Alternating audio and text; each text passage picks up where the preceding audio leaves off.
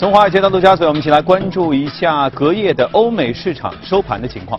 我们已经能看到了，隔夜欧美市场涨幅还不小，其中纳斯达克指数一举涨了百分之一点三九。当然，今年以来，纳指其实经常会领涨三个市场。呃，其他道指和标普也都涨了百分之零点八七以上。我们来连线一下第一财经驻纽交所记者葛万，请他来发回他的报道。你好，葛万。早上，主持人隔夜美股开盘跟随欧亚股市上涨，利好财报预期之下呢，科技板块领涨，脸书和亚马逊均创出历史新高的股价。经济数据方面，美国公布六月份消费者物价指数上涨百分之零点一。汽油价格上涨，而服饰价格下跌，而呃，过去十二个月的 CPI 的涨幅达到百分之二点九，创下了二零一二年二月以来的新高。去除食品和能源之后的核心 CPI 价格环比上涨百分之零点二，过去十二个月的增幅为百分之二点三，创下二零一七年一月以来的新高。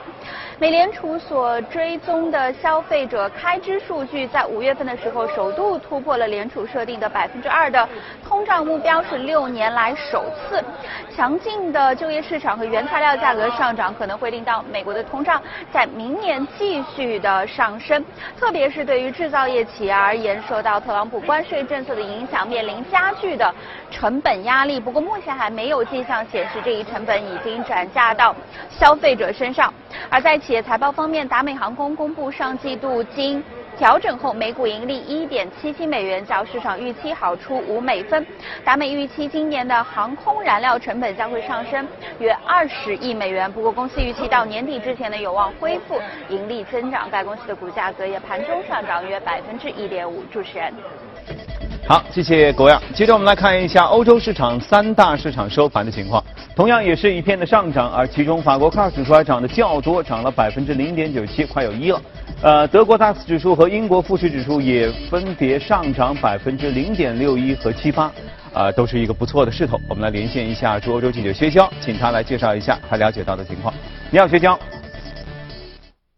好的，主持人，在昨天因贸易战担忧而引发的抛售潮好转后，周四欧股出现了一定的反弹。截至收盘，欧洲斯托克六百指数上涨了百分之零点七九，报三八四点四三；英国富时一百指数则盘中一度上涨接近了百分之一。这主要受到英国电视台 Sky 盘中股价大涨百分之三点二的推动。有报道称，美国最大的有线电视公司 Comcast 将 Sky 的收购报价提高至了三百四十亿美元，超过了二十一世纪福克斯此前的报价，令 Sky 的身价大涨。随后又有消息称，英国政府已经批准了福克斯对 Sky 的交易，现在由该公司的股东决定是否接受福克斯的报价。此外，受到美国 5G 普频共享计划有关消息的影响，欧洲传媒指数上涨了百分之二点二，触及十三个月的高位。在经历了一系列的波折后，周四英国政府正式发布了退欧白皮书，这被看作是退欧公投以来最重要的文件。核心内容是提出了英国与欧盟将建立自由贸易区，但同时英国也将遵守欧盟在商品贸易上的共同规则。在服务贸易方面，白皮书指出，英国将寻求与欧盟维持较为宽松的关系，这就意味着脱欧后，英国包括金融服务业在内的服务业将无法轻易的进入欧盟市场。对此，伦敦金融城政策主席孟克林表示，这是对英国金融业和相关服务领域从业人员的一记真实的打击。随着欧盟与英国之间的贸易连接变弱，金融业和相关服务业创造就业将会减少，对税收和整体经济增长的贡献也会有所下降。主持人，好，谢谢薛江。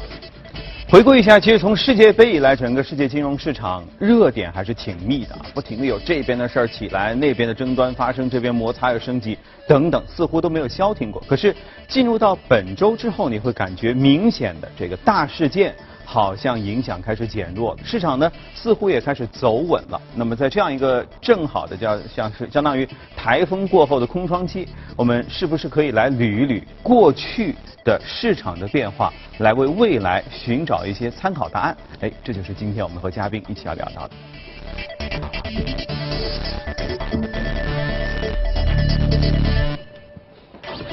好，今天来到我们节目当中是邱杰。你好，邱姐。哎，你好。今天看您的话题呀，基本上就是一个参考书，相当于暑假了啊。我们来写点暑假作业。呃，要从过去的美股的很早的历史时期分阶段来看，从过去的经验当中寻找现在的一些机会，是吧？对，主要这个来源是什么呢？现在就是科技股太强了，美股啊，科技板块太强了。嗯然后大家就有一个疑问，嗯这个科技板块涨到什么时候呢？嗯它涨多少年它就不涨了呢？嗯所以呢，哎，按照人类的思维呢，就是我看看过去是。各个板历块上？对对对大约的周期有多长？对，历史上是这样啊，从一八零零零一八零零年的算，一八零零年就开始算起啊，您这啊，整个金融史大概就我们这儿的可能稍稍微发展的慢一点，全世界的话，一八零年就两百多年前就已经开始了。这美国股市早呀，嗯。两百多年了。那么一八零零到一八五零这个阶段，美国是金融股嗯。领涨嗯。主导，当时占 占股市市值一半以上的，或者百百接近百分之百全是银行股。那那个时候当然市值也小吧，一八零零年，你想那时候应该手里也没多少钱。呃对，但是你就说它这个规模吧，嗯就是它最顶峰的时候，百分之百的股票，嗯全都是银行嗯和金融机构。那没别的。没别的，嗯那就说明当时是帝国主义的什么阶段？这个是中期阶段吧。然后金融资本是最强大的、嗯啊。然后，那么从第二个阶段呢，就到了这个呃交通股，就是一八五零到一九一零。嗯。这个阶段，美国开始搞西部大开发，嗯。就是西进啊，西进运动，然后它造火车啊什么的。要开发这个德克萨斯啊，是吧？这个堪萨斯啊，什么这些地方，加利福尼亚，那个时候呢，呃，就修了很多铁路，其中最著名的就是那个太平洋的那个铁路，对吧？嗯到一直到太平洋，从东到西的。嗯这期间呢，就涌现了很多的铁路公司。嗯，对，很多西部片儿当中其实也会带到这些剧情。所以这个阶段，第二个阶段呢，一八五零到一九一零，就是铁路大发展。嗯那么整个市值呢，一半，股票市值顶峰的时候有一半以上是铁路股，嗯是铁路股，涨了六十年，啊，一八五零的所以那个时候大家一定也会在想，说铁路股都涨了这么多年，都涨了还能五十年了涨吗，还能涨吗？还能对看十年？对对对对啊。然后第第三阶段，第三阶段是一九一零到一九七零，也是六十年。嗯啊，这个涨什么呢？呃，它开始有汽车了，嗯汽车福特啊什么的开始造汽车，就在一九一零的时候。嗯然后汽车一普及，它就不是指交通股来那个主导了，嗯。能源，因为需要石油。嗯。那个时候，洛克菲勒啊，什么这些石油大亨都崛起了。嗯。啊，所以这个阶段，一九一九二零到一九七零这五十年呢，就是、呃能源的能源股嗯，能源股，那么以石油公司为主，石油公司天然气那时候还少，嗯所以当时就就大家在想，这个石油公司要涨到什么时候呢？对。涨了五十年，啊，那么我记得我做过一个小的特别节目的时候，其中在分析三十年前到四十年前美国的十大市值最高的公司，其中当时就往三四十年前捋的话，基本上前十大市值公司当中有五个以上，就一半以上，一多半其实都是能源公司，就是那个年代。像埃克森美孚啊嗯什么这种，对标准石油。对它因为每个时代都不一样，嗯。嗯，所以呢，呃，现在就是到第四个阶段了，嗯。从一九七零年一一直到现在，嗯。到二零现在接近二零二零年了，对吧？也有五十年了，嗯。就是科技股，啊先是半导体，嗯。什么电视机，什么这个，呃，后边就出来芯片，嗯。然后就是计算机，然后再后来就是机器人，嗯，人工智能，云计算，嗯。是吧？什么存储，啊，什么这种云人工智能，脑洞大开的所有的东西，一直到现在，包括还有生物医药、嗯。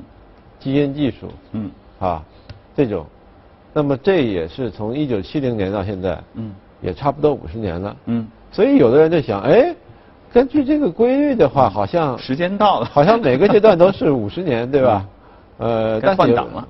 那该换挡了嗯，但是也不能这么说。嗯为什么呢？你看，我们说第二个阶段，它那个交通股就是铁路，它可是六十年。嗯嗯。如果你要按那个算，其他几个阶段都是五十年。五十年左右。嗯。你如果你按六十年来算的话，这还能涨十年呢，对吧？科技股还能涨十年，所以你现在不好说，呃，我们得不出答案来，就科技股涨到头了，嗯，得不出。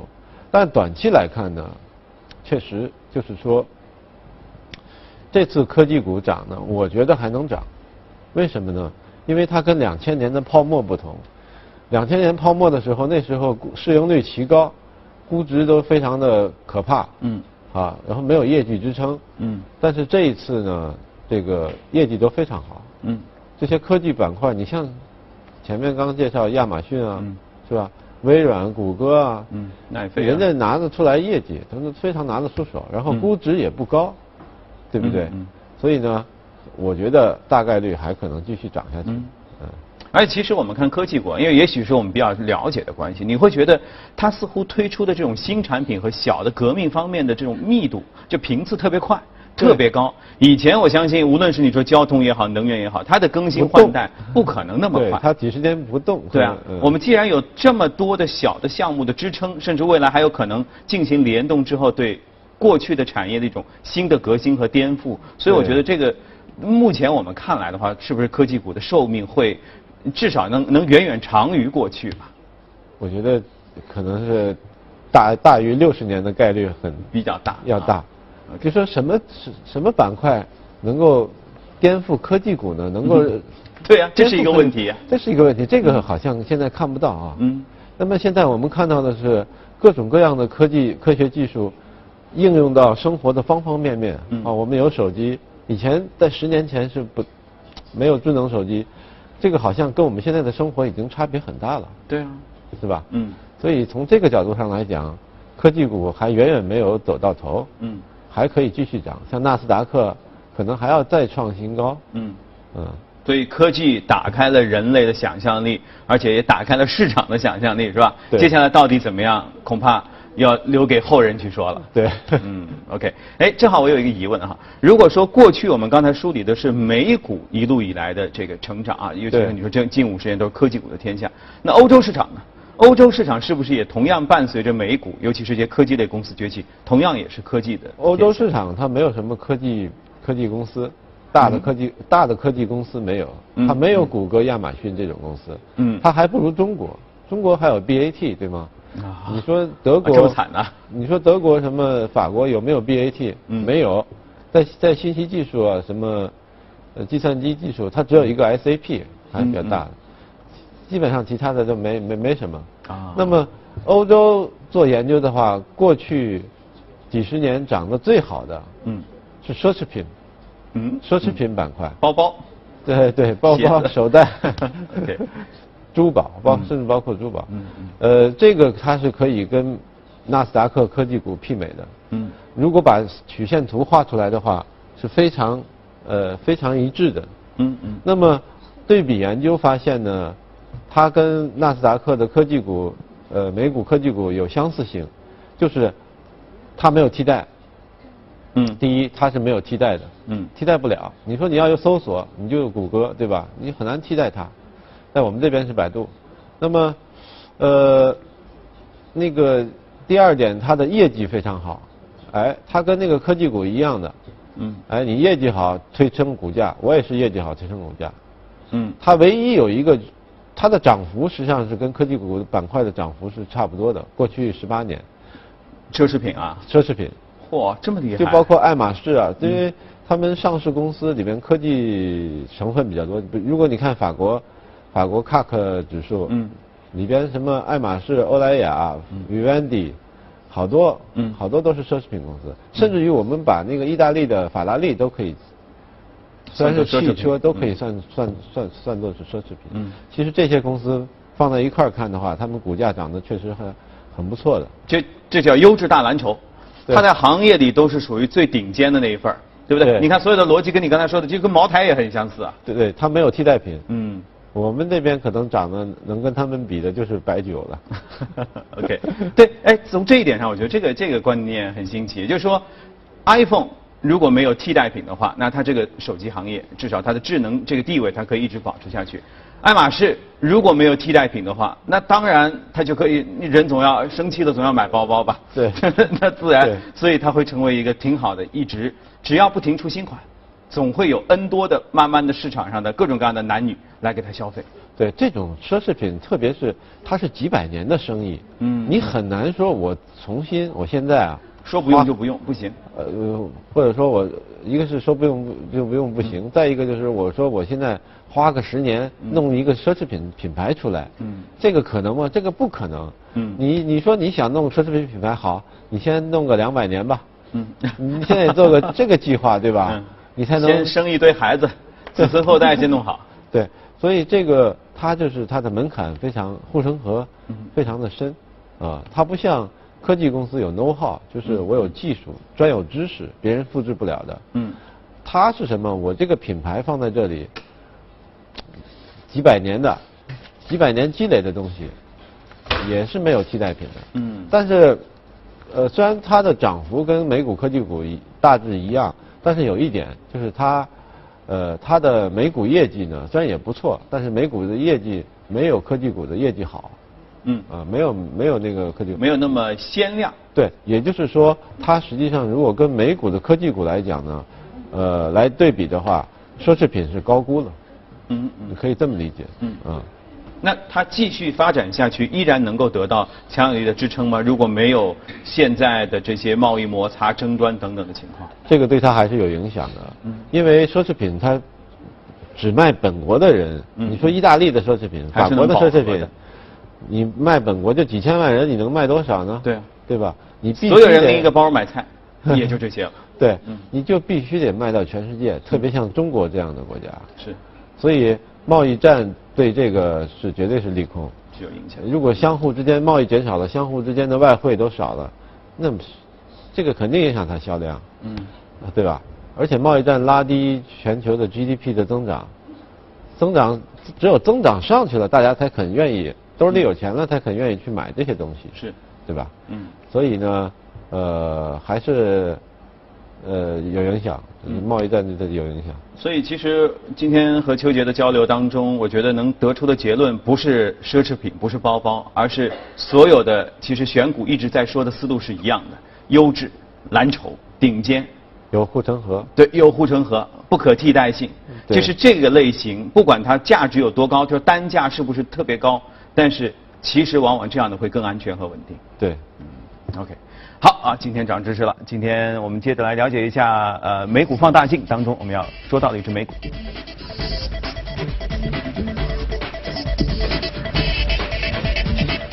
哎，还是科技类哈，这五十年应该一直看科技。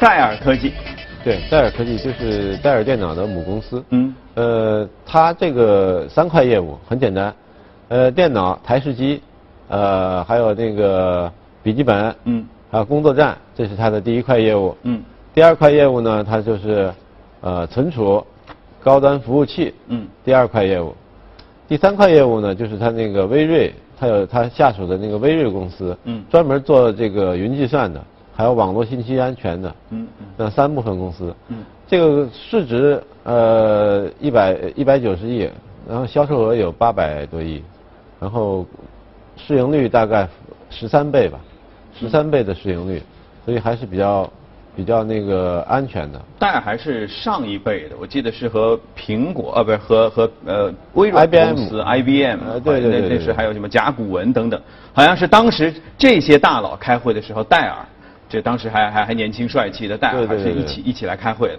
好像这些年就不是特别的那种叫性感或网红的一家企业。其实还是在发展的。嗯你比如他把那个 EMC 存储巨头给收购了。嗯啊，所以他现在公司搞的结构非常复杂。嗯，他现在最近涨得不错，就是说，呃，戴尔就是戴尔科技的母公司准备回购戴尔科技的股票二百一十七亿美元。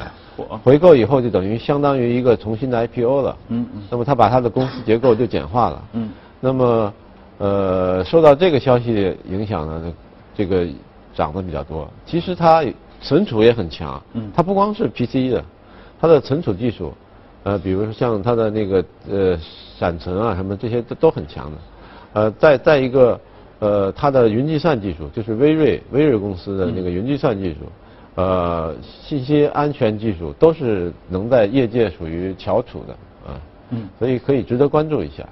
是，就是说，虽然它不像现在的一些新锐的科技公司那么的经常出现在头条版面热点当中，但实际上他们是在扎扎实实做业务。对，它还是一个巨头。对，而且其实这它和微软还有点像，也就是就是扎下头来慢慢的去做研究、云计算布局，做挣钱的事儿。对。然后呢，你最后最终会发现，它的公司其实越做越健康，市值越做越。对对对对，是这样。OK。好，大家也可以一起来关注一下戴尔。呃，我们再来关注一条跟气候变化有关的消息了。气候变化是关乎人类共同命运的话题。近期呢，一场以气候变化为主题的艺术展在纽约开幕。华裔先锋艺术家陈茂仁结合虚拟现实技术，让游客感受了一把水漫时报广场的危机的画面。美国华裔艺术家陈茂仁一直致力于与环境灾难有关的社会伦理艺术品的创作。从土壤污染到气候变化，他的作品呈现了人类活动对地球造成的深刻影响，意在启发观众进行更深刻的思考和反省。近日，陈茂仁创作的最新混合现实作品在纽约时报广场亮相。雕塑作品“醒来”长十八米，宽十米，高七米，前端呈女性形态，尾部看上去像是海洋哺乳动物的残骸。这件作品结合虚拟技术，参观者既可以裸眼观赏这尊雕塑的形态，也可以利用虚拟现实眼镜或是智能手机观赏它的虚拟动态画面。除此之外，全虚拟现实作品《未停泊》也在此次展出中面世。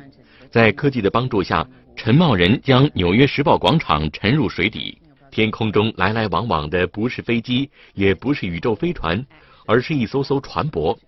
陈茂仁表示，这件作品并不是要探讨气候变化是否真实，而是提出疑问，即假在这种情况下，人类该怎样存在。据悉，这两件艺术品将在纽约时报广场一直展出到九月五号。呃，如果能戴上那个 VR 眼镜看看，应该会是挺神奇的画面。美国斯坦福大学一个研究团队开发出了一个新的人工智能的系统，可以预测两种药物联合使用的时候存在的一种潜在的副作用。这项研究呢，可以帮助医生更好地开出用药的处方，也能帮助研究人员寻找更佳的用药组合。斯坦福大学研究团队日前在于芝加哥举行的国际计算生物学学会会议上报告说，目前美国市场上大约有五千种药物，已知副作用大约一千种。系统研究各种药物组合使用可能出现的副作用，工作量巨大，而人工智能技术能够大大提高这项工作的效率。据研究人员介绍，他们使用了模拟人类大脑工作的深度学习技术，把目前已知的药物及副作用作为基础数据，基于蛋白质在人体内的相互作用以及不同药物对不同人体蛋白质的已知影响，设计出一种名为“十角形”的人工智能系统，自主识别潜在的药物组合副作用。实际验证结果显示，新系统预测的十种联合用药副作用中。有一半已在医疗系统的记录中找到实例，比如某种降血脂药物和某种降压药同时服用，系统预测患者可能会出现肌肉发炎。二零一七年的一例案例报告显示，某患者服用这两种药物后，确实出现了严重的肌肉发炎问题。目前，十角形还只能预测两种药物组合使用的副作用。接下来，研究团队希望能扩展预测更多种药物组合的副作用情况。听上去像不像中药？中药就是很多东西混在一块烧，烧完了之后吃，中间能混合出什么样的问题来？呃，老中医都知道。我们再看这一条，一直来自罗马尼亚、南非和美国的科研团队近期表示，非洲一批最古老、最大的猴面包树在过去十二年中陆续死亡。他们怀疑这些树的死亡可能和气候变化有呃有关，但是目前呢还没有直接的证据。猴面包树是大型落叶乔木，主干短，分枝多。这种树树冠巨大，树杈千奇百怪，酷似树根。果实是猴子、大象等动物最喜欢的食物。猴面包树树干中空，可以容纳人们在其中自由活动、搭建房屋等。与此同时，猴面包树还是植物界的老寿星。目前，非洲最年长的十三棵猴面包树年龄大约在一千一百年到两千五百年之间。在这漫长的岁月中，猴面包树一直为当地居民和动植物提供食物、庇护所和生态给养，俨然成为当地自然环境的保护神。但遗憾的是，一个科研团队发现，在过去的十二年中，这十三棵最老的树木中有九棵陆续枯萎死亡。这些死亡树木分布在非洲南部的津巴布韦、纳米比亚、南非、博茨瓦纳和赞比亚。人们初步推测，气候变化导致的气温升高、干旱条件增加，或许是猴面包树死亡的一个原因。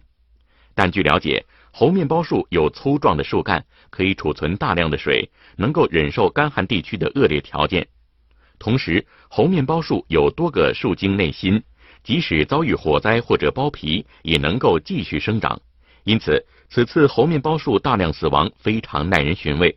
科研团队表示，他们需要开展进一步的研究来对其展开调查。